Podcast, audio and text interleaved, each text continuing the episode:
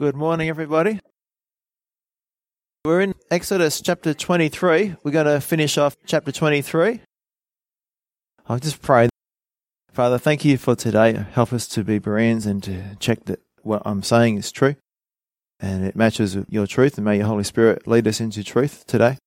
And I pray that we can grow in our relationship with you and we can learn to depend on you more and more. Understand that we can do nothing, but we can do all things through Christ who strengthens us. In Jesus' name. All right.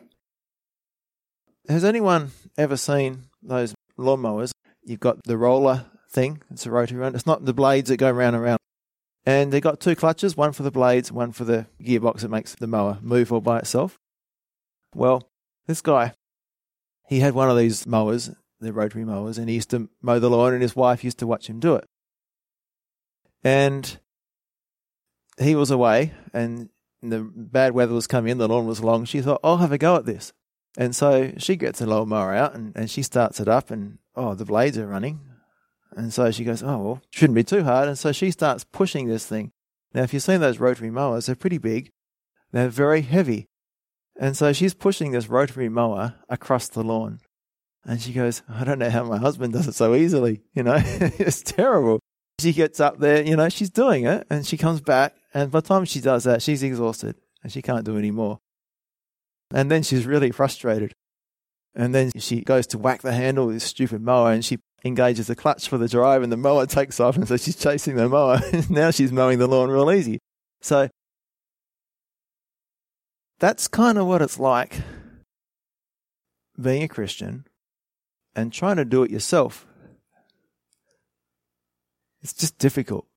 But when you finally come to that place where you realize that I can't do it, it's only Christ living in me that does it, then suddenly it's a revolutionary discovery that it's not me who has to do this, it's God in me who does this. And Galatians 2:20, it's no longer I who live, but Christ in me. Then Gideon, the Lord came to him one day and said, the Lord is with you, mighty warrior. Here's this guy, he's sitting in this little hole in the ground trying to thresh wheat, get the chaff off the grain. And Gideon wasn't very impressed, I don't think. If the Lord is with us, why is everything going wrong? And he goes and he recites all the troubles, the Midianites are oppressing them and stuff like that. He knows about all the stories about deliverance from Egypt. He knows about all those things. But they're not reality for him. Reality for him, he's being oppressed by the Midianites. They're taking their food, they're taking their animals. Basically, they're very poor and they're being oppressed. So, where is the evidence of God acting on their behalf? And then God turns around and says to him, go in the strength you have and save Israel out of the hand of Midian. So, go in the strength you have. Past tense, not in the strength I will give you, the strength you have. So, Gideon already had the strength to deliver Israel. And he goes, okay. And then he goes, I'm the least in my family. My clan is the least in Manasseh, and Manasseh's the weakest tribe. So why are you choosing me? I'm totally inadequate. And the answer was, I will be with you. And that's all it is. It's all about God. So although Gideon knew God, Gideon had not been depending upon God. He had been depending upon himself. And now he's going to make a great discovery where he's going to start depending on God, and God is going to use him to bring victory. So we can be stuck sometimes in sin. We can be stuck in a situation where we're struggling and we're really pushing that lawnmower by ourselves. Suddenly, we can realize that we've already got everything we need to be victorious, and we can start to depend on Jesus. We can allow God to live his life through us. So that was a little encouraging thing that I read during the week I wanted to share with you. So let's get into Exodus 23 and verse 19. So this is where we left off last week. And once we finish chapter 23, we will actually start looking at the tabernacle in chapter 24. So Exodus chapter 23, verse 19. The first of the first fruits of your land you shall bring into the house of the Lord your God. So first fruits, that's the first tenth that he gives us. And So basically, does our money rule us, or do we rule our money? Someone said, money is a good slave, but a terrible master. And it's not just our money, it's our time. Are we giving God the best of everything that we have? Because remember that He gave it to us first. The next part of that verse is, you shall not boil a young goat in its mother's milk. So today, the Jews, observant Jews who are trying to keep the law, they don't eat cheeseburgers. Why? Because it's got cheese and beef, right? And milk comes from a cow. So that's their interpretation of this. But I don't think that's the intent. I don't think that's what God meant it to be. It's because if you go back in other cultures, it was a fertility rite or fertility practice done by the heathen nations or the other nations at the time of the Passover, where they partook of the milk of a goat or cow along with the meat of a kid or a calf in order that their gods might bless them with children. So this command here is most likely saying, don't do that. Don't do this kind of sacrifice. Verse 20, behold, I send an angel before you to keep you in the way and to bring you into the place which I have prepared. Beware of him and obey his voice. Do not provoke him, for he will not pardon your transgressions, for my name is in him. So, who is this angel? There's a big hint in this verse. It's Jesus. How do we know? Because it says, for he will not pardon your transgressions if you do not obey him. The only person who can forgive sins is God. So this is a Christophany. It's appearance of Jesus before he came to earth as a babe in Bethlehem. I like this verse because it says, behold, I send an angel before you to keep you in the way. That's one thing, to keep you in the way. That's what God does with us, with the Holy Spirit. And to bring you into the place which I have prepared. Now, in the New Testament, Jesus said something in John chapter 14, verses 1 to 6. He said, let not your heart be troubled. You believe in God, believe also in me. In my Father's house are many mansions. If it were not so, I would have told you. I go to prepare a place for you. And if I go and prepare a place for you, I will come again and receive you to myself, that where I am, there you may be also. And where I go, you know, and the way you know. Thomas said to him, Lord, we do not know where you are going, and how can we know the way? Jesus said to him, I am the way, the truth, and the life. No one comes to the Father except through me. So in the same way, the Israelites weren't going to get into the promised land except by the angel or the power of Jesus. Nothing's changed. Jesus was the one who would keep them and would take them into that land. Verse 22, but if you indeed obey his voice and do all that I speak, then I will be an enemy to your enemies and an adversary to your adversaries. For my angel will go before you and bring you into the Amorites, and the Hittites, and the Perizzites, and the Canaanites, and the Hivites, and the Jebusites, and I will cut them off. Note that last phrase there, and I will cut them off. It doesn't say, the angel will go before you and lead the way, so when you get there, in your own strength, you can overcome this sin, or you can overcome this problem. So the heart of God is that we obey the voice of his angel, Jesus. Why? So that he might bless us. Not because he's a slave driver, not because he's trying to make us do all these things because he likes to boss us around. It's because he wants to bless us in order that we might have victory over those things that weigh us down, those things which hold us in bondage, and those things which destroy our soul. These are some of the spiritual blessings that God has promised us. Now, in contrast to that, disobedience is very costly. Disobedience is nasty. It robs us of many blessings. It robs us of our joy, our peace. And in their place come heartache, fear, and anxiety and bondage. We become slaves to sin and reap the consequences of sin. So, think about this. Short-term pain, which is saying no to what we want now, results in long-term gain and contentment. But short-term gain, which is saying yes to the passing pleasure of sin, brings long-term pain. And so we need to exercise self-control. Verse 24. You shall not bow down to their gods, nor serve them, nor do according to their works, but you shall utterly overthrow them and completely break down their sacred pillars. So God was promising them to go into this new land, land of Canaan, the promised land, and they were going to find a lot of stuff that wasn't good. And the stuff that they had there was basically the same stuff that we have in our culture today, except it's different. We don't go into a temple to fornicate, you know, to have sex with this ritual prostitute. All we need to do now is just click on our phone or click on the internet, and we can do the same thing. So we're just a bit more sophisticated in our idolatry today, basically. So God is saying, stay away from those things. All that stuff is coming into our houses, on our TVs, on the internet, and so-called smartphones. I don't think they're very smart. Computer games, they satisfy our fleshly desires for violence and sexuality. We're going to get rid of these things and break their power over us. And that's the victory we have in Christ. We claim it by faith. So 1 John 5:4, for whatever is born of God overcomes the world. And this is the victory that has overcome the world, our faith. Who is he who overcomes the world but he who believes that Jesus is the Son of God?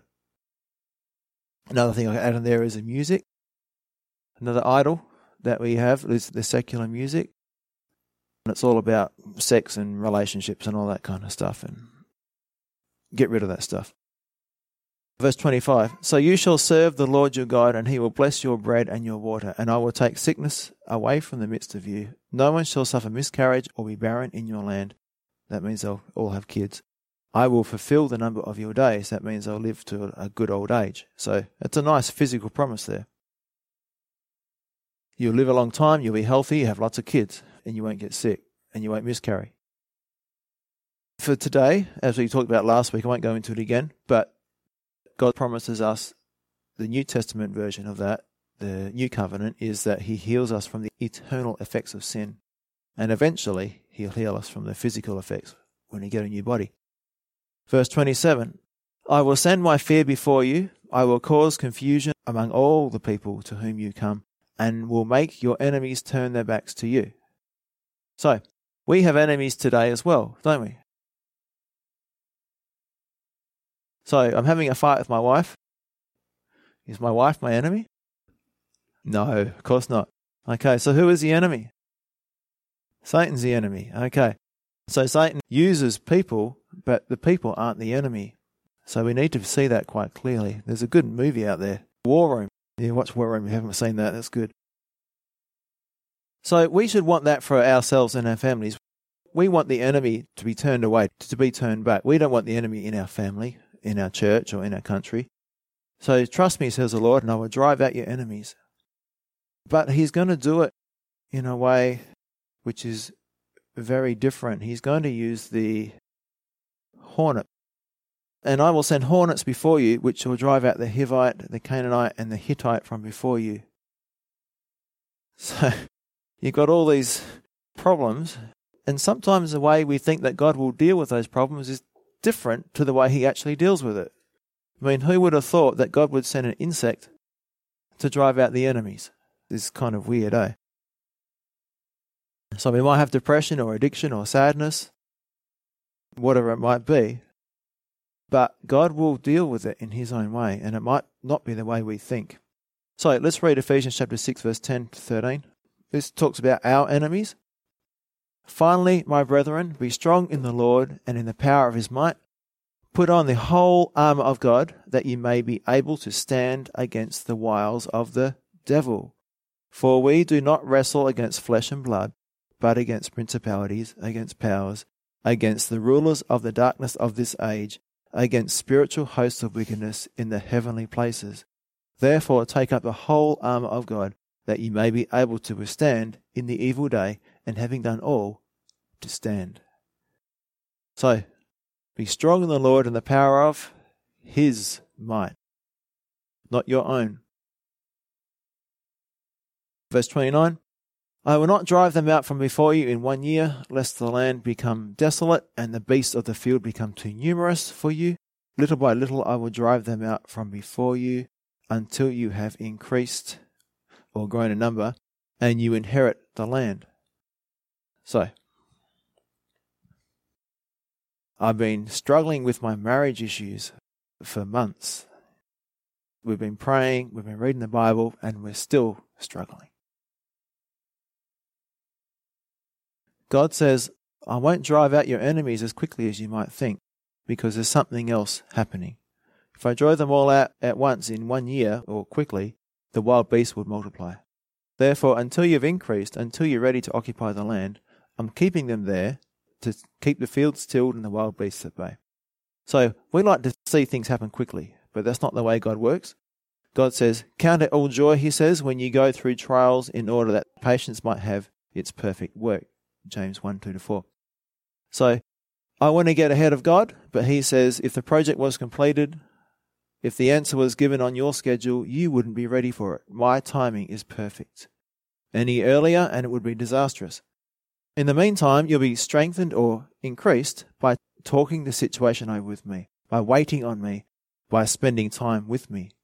So we might say, I want this kind of ministry, or I want to marry this kind of girl, or I want this family. And great, says the Lord, but I've got a lot of work to do to make you the kind of person who can handle that responsibility. That's what it comes down to. I've got a lot of work to do in you to make you the person who can handle that responsibility. It's not going to happen quickly. Little by little, I'll drive out the obstacles. In the meantime, stay close to me. Now, I'm not saying we use that as an excuse for sin. The battles that they're facing are not sin, but the things that we struggle with, God may not take the temptation away. So God doesn't take the temptation away sometimes, but he allows us to keep struggling against that, always giving us the opportunity for victory as we go through. Verse 31, and I will set your bounds from the Red Sea to the sea, Philistia, and from the desert to the river. And that's the very large area that's right over to the Euphrates River. For I will deliver the inhabitants of the land into your hand, and you shall drive them out before you.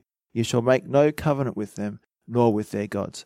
They shall not dwell in your land, lest they make you sin against me. For if you serve their gods, it will surely be a snare to you. It will be bad for you. So this land is going to go from the Red Sea to the Mediterranean Sea up to the Euphrates. That's covering Iraq and Jordan. That's all the promised land of Israel. That's the land that Israel will occupy. They did occupy that. They did have control over that in the time of Solomon, right from the sea to the river, Euphrates, but they lost it when they sinned and when the nation divided. Verse 32 says, you shall make no covenant with them, nor with their gods. Again, this seems to be a repetitive thing, doesn't it? God keeps saying this over and over. So when God says something, it means it's important. I'm going to bring you into this land, but there's going to be dangerous stuff there. There's going to be bad stuff there. Don't have anything to do with that bad stuff. Just keep your eyes on me. So what are some of the pitfalls that we can come across in our land, our culture? Well, we've got idols and temptations. We've got pleasure. Pleasure's not wrong in and of itself, but people chase pleasure. That's our culture. Money, success, fame. And then you got the other things which are obviously wrong, like lust and violence and murder, including abortion, addiction to all kinds of things. You got gambling and pornography and alcohol. You got addiction to acceptance on your devices, Facebook and all that kind of thing. Again, why does God keep repeating this point? Why does God keep saying don't have anything to do with the nasty things in this culture? Because sin destroys. It robs us. Eventually, the people would lose their inheritance and become slaves in a far-off land in Babylon. I can't remember the verses, but I was reading it recently as I was reading through the Bible. If it's idols you want, then it's idols you will get. I'm going to send you to the idol world, to Babylon. And that's my paraphrase of the verse. So, if it's idols you want, then it's idols you will get. I'm going to send you to idol world, to Babylon, where you can have idols to your heart's content. If you want idols, fine. Go to the nation where it has idols. Jeremiah chapter 50, verse 38, second half says, for it is the land of carved images, and they are insane with their idols. So that's how God described Babylon. Insane with their idols. Had idols everywhere. And the people of Israel just had this desire to worship idols. So God said, fine, you can leave your land where I want you to worship me and go to this place, a far-off land. Now, I'd like you to just turn to Isaiah 63, verses 7 to 10. Just want to read a couple of verses from Isaiah, because this just describes a bit of the history of the nation of Israel, God's heart toward them, and their rebellion against him, and the consequences of that. While you're looking it up, I'm just going to read Isaiah chapter 2, verse 5. It says, O house of Jacob, come and let us walk in the light of the Lord. That's God's invitation. That's God's invitation to us today as well. Come, let us walk in the light of the Lord. If we're not walking in the light, then where are we walking? In the darkness, okay? What does John say? Men love darkness rather than light.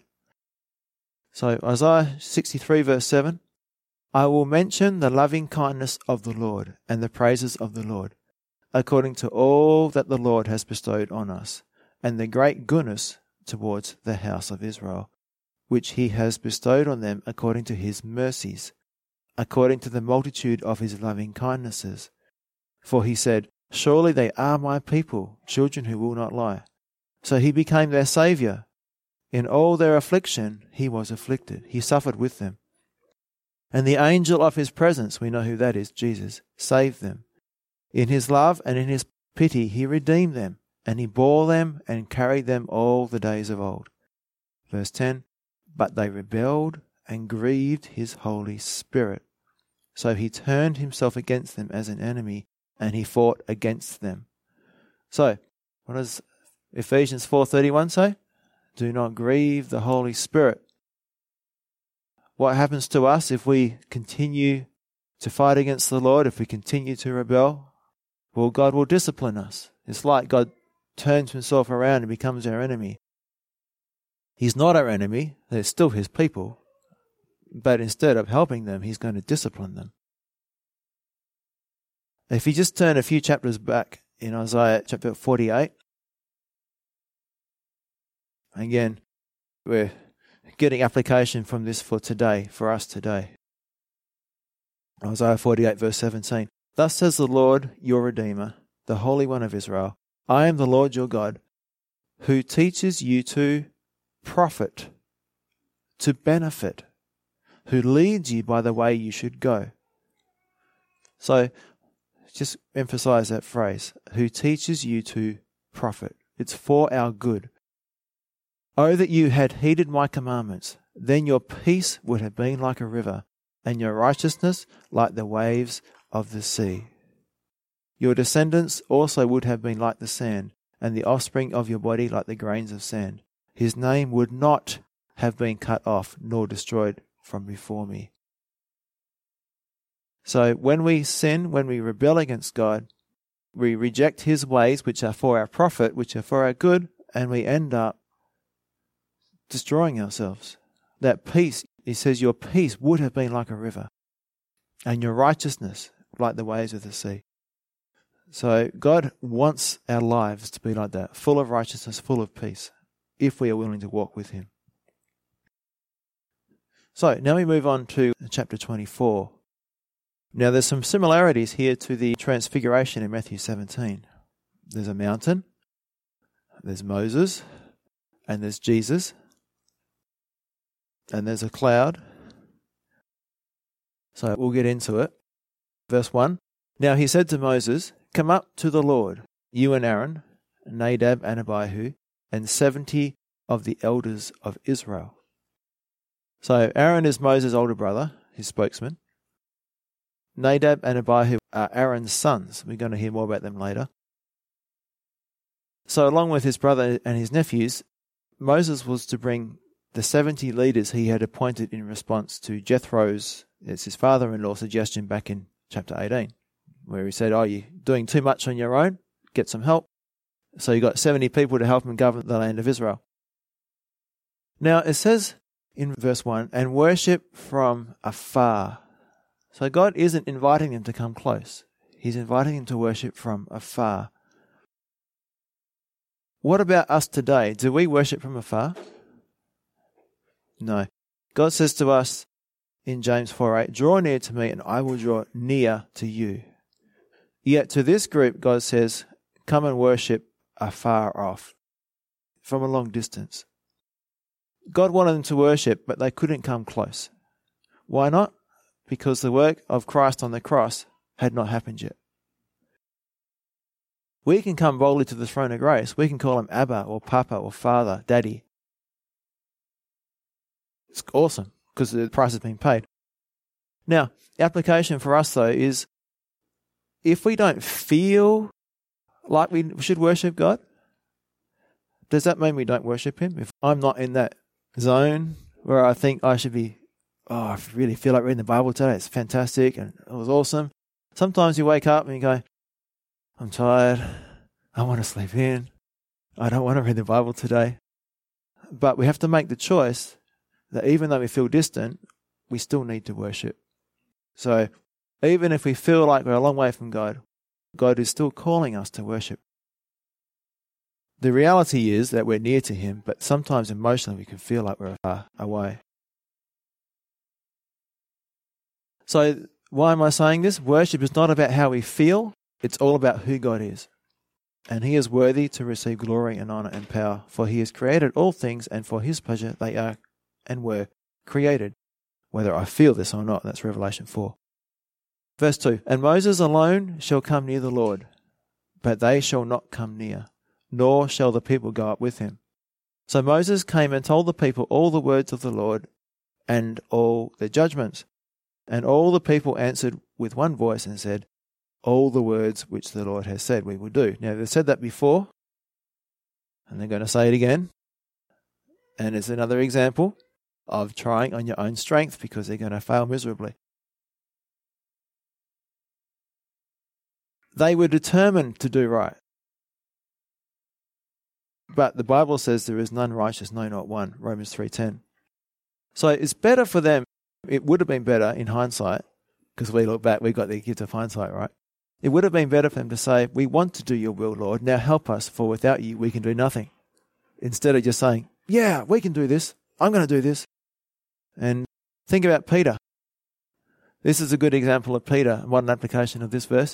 Peter says, I'll die with you. And Jesus says, before the rooster crows, you're going to deny me 3 times. You know, and Peter went on and saying, no, I'll never leave you. And, you know, all the others might forsake you, but I won't leave you. And then what happened? He denied Christ 3 times. And he wept bitterly. And sometimes we need to come to that place of defeat to understand that it isn't about us, it's about God. That was my testimony as well. And Moses wrote all the words of the Lord, and he rose early in the morning. Someone said, I suggest Moses rose up early in the morning because after hearing the claims of the people, yet knowing well their frailty, he didn't sleep very well the night before. Going, oh, these people, I don't think they're going to be able to keep this promise. All right, verse 4, and built an altar at the foot of the mountain, and 12 pillars according to the 12 tribes of Israel. Then he sent young men of the children of Israel who offered burnt offerings and sacrificed peace offerings of oxen to the Lord. And Moses took half the blood and put it in basins, and half the blood he sprinkled on the altar. Then he took the book of the covenant and read in the hearing of the people. And they said, again, all that the Lord has said we will do, and be obedient. So why is there the altar? Well, the altar is a picture ultimately of the cross. And without the shedding of blood, there's no forgiveness or remission of sins. So already we're seeing that here. That's Hebrews 9:22. Verse 8, so Moses took the blood, sprinkled it on the people and said, this is the blood of the covenant which the Lord has made with you according to all these words. Does that remind you of something that someone said in the New Testament? Jesus took the cup and said, this is the blood. The sprinkling of the blood on the altar speaks of salvation. The sprinkling of the blood on the people speaks of sanctification. So on the altar is justification, the forgiveness of sins. On the sprinkling of the blood on the people speaks of sanctification, of being set apart, of being changed. So in essence, or kind of figuratively, It's being sprinkled on us. It's changing us. We're being cleansed currently on an ongoing basis. That's our sanctification. He's setting us apart. He's changing us. Then Moses went up, also Aaron, Nadab, and Abihu, and 70 of the elders of Israel, and they saw the God of Israel. Now, is this one of those contradictions in the Bible? They saw the God of Israel?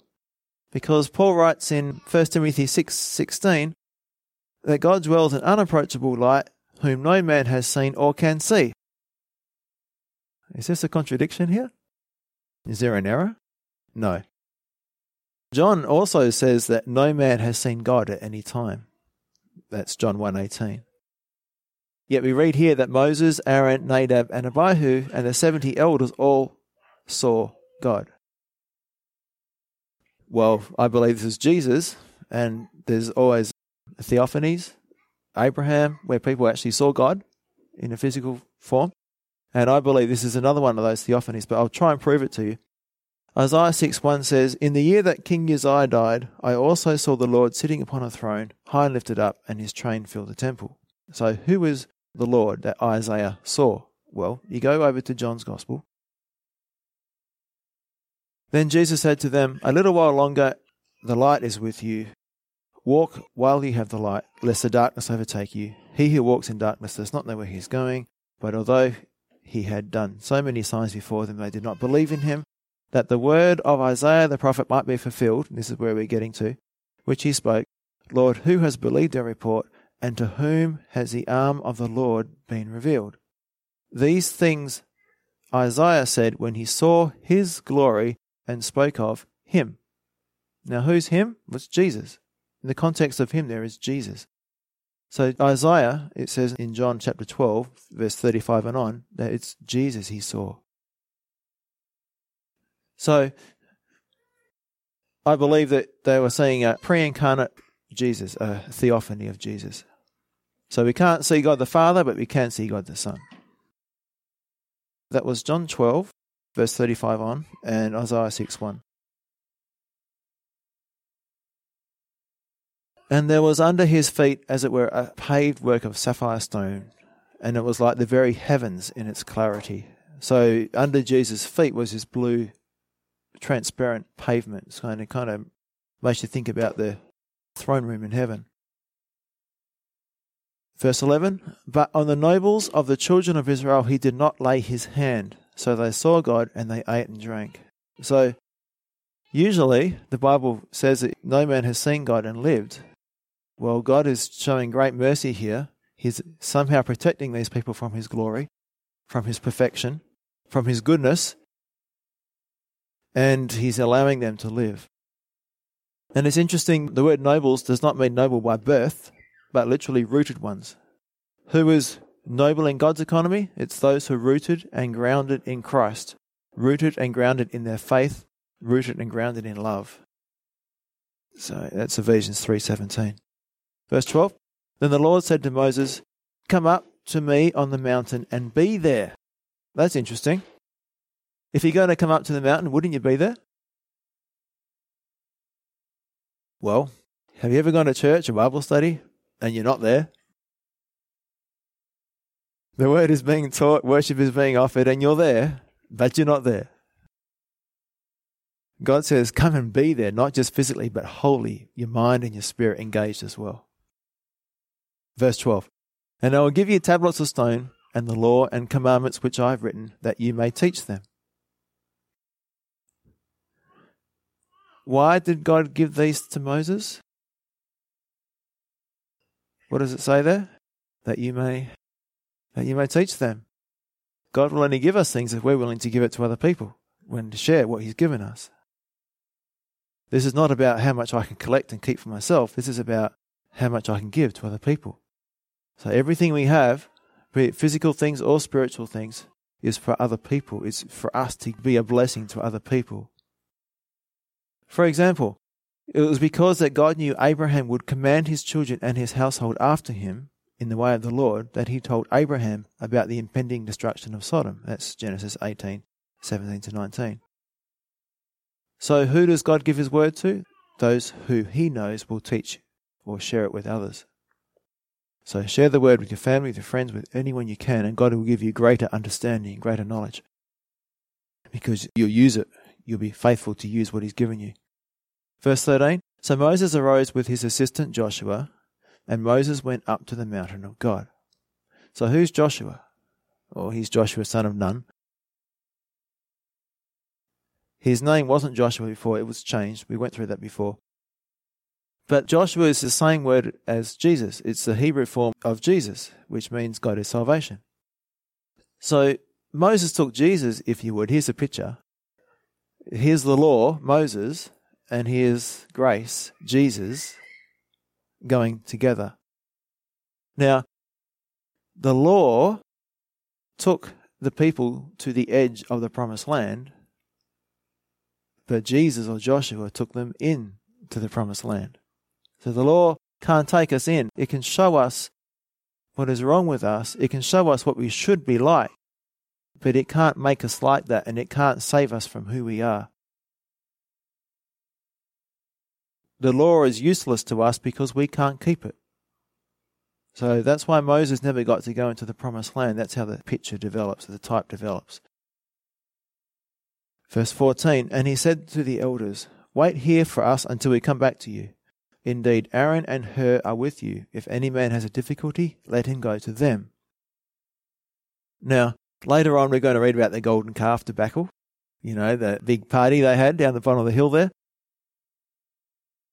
I hadn't realized this before, but Hur is not mentioned. Hur, there's Aaron and Hur, H-U-R. Hur is not mentioned in this sin. So Aaron and Hur were the ones who stood by Moses and held his arms up. Remember that? They were his offsiders. And Moses is saying, look, if you've got any problems, see these two people. While I'm gone, these two people are in charge. Hur, H-U-R, didn't make the mistake that Aaron made. His name is not mentioned. He has nothing to do with his sin. So 1 Corinthians 10:13 says that God will not tempt us above that which we are able, but provide a way of escape. So here we see Aaron succumbed to the pressure of the people, and Hur, H-U-R, didn't. Then Moses went up into the mountain, and a cloud covered the mountain. Now the glory of the Lord rested on Mount Sinai, and the cloud covered it 6 days. And on the seventh day he called to Moses out of the midst of the cloud. So there's a lot of symbolism here. There's the cloud, Jesus, Thessalonians coming to meet us in the cloud, the transfiguration, the glory of the Lord resting on Jesus there, and Jesus being transfigured. So there's numbers here. Numbers are always interesting. The cloud covered it for 6 days, and on the seventh day he called to Moses out of the midst of the cloud. So 6 days, 6 is the number of man, 7 is the number of perfection, completion. So verse 17, the sight of the glory of the Lord was like a consuming fire on top of the mountain in the eyes of the children of Israel. So the mountain was glowing red, like a huge forest fire. That's pretty easy to picture. All the fires in California you've probably seen pictures of. So Moses went into the midst of the cloud and went up into the mountain. And Moses was on the mountain 40 days and 40 nights. Remember that Joshua was with him too. Or close by. And we'll find out in chapter 25 what God told him. I might leave it there. Hebrews says that our Lord is a consuming fire. And it says, beware lest you fall into his hands. Father, I thank you for what we've learnt today. Lord, there's a whole heap that we've learnt today. I just pray that you help us to remember it. You help us to put into practice, and we can read over this chapter again when we go home and just try and remember the points that we've talked about and remember the application to the new life, to the life that we live in the Spirit, with the Holy Spirit inside of us in the new covenant. And I pray that you just bring to remembrance everything that we've learnt so we don't forget. And we don't try and do things on our own strength, and we don't get drawn into the customs and the culture of this world. But Lord, as you kept saying through this chapter, stay away, stay away, stay away. Do not have any part of it. Do not tolerate anything, and not make any commitment or covenants with these people. Lord, help our homes to be pure, help our families to be pure, help our church to be pure, and help our friendships to be pure. We pray in Jesus' name. Amen.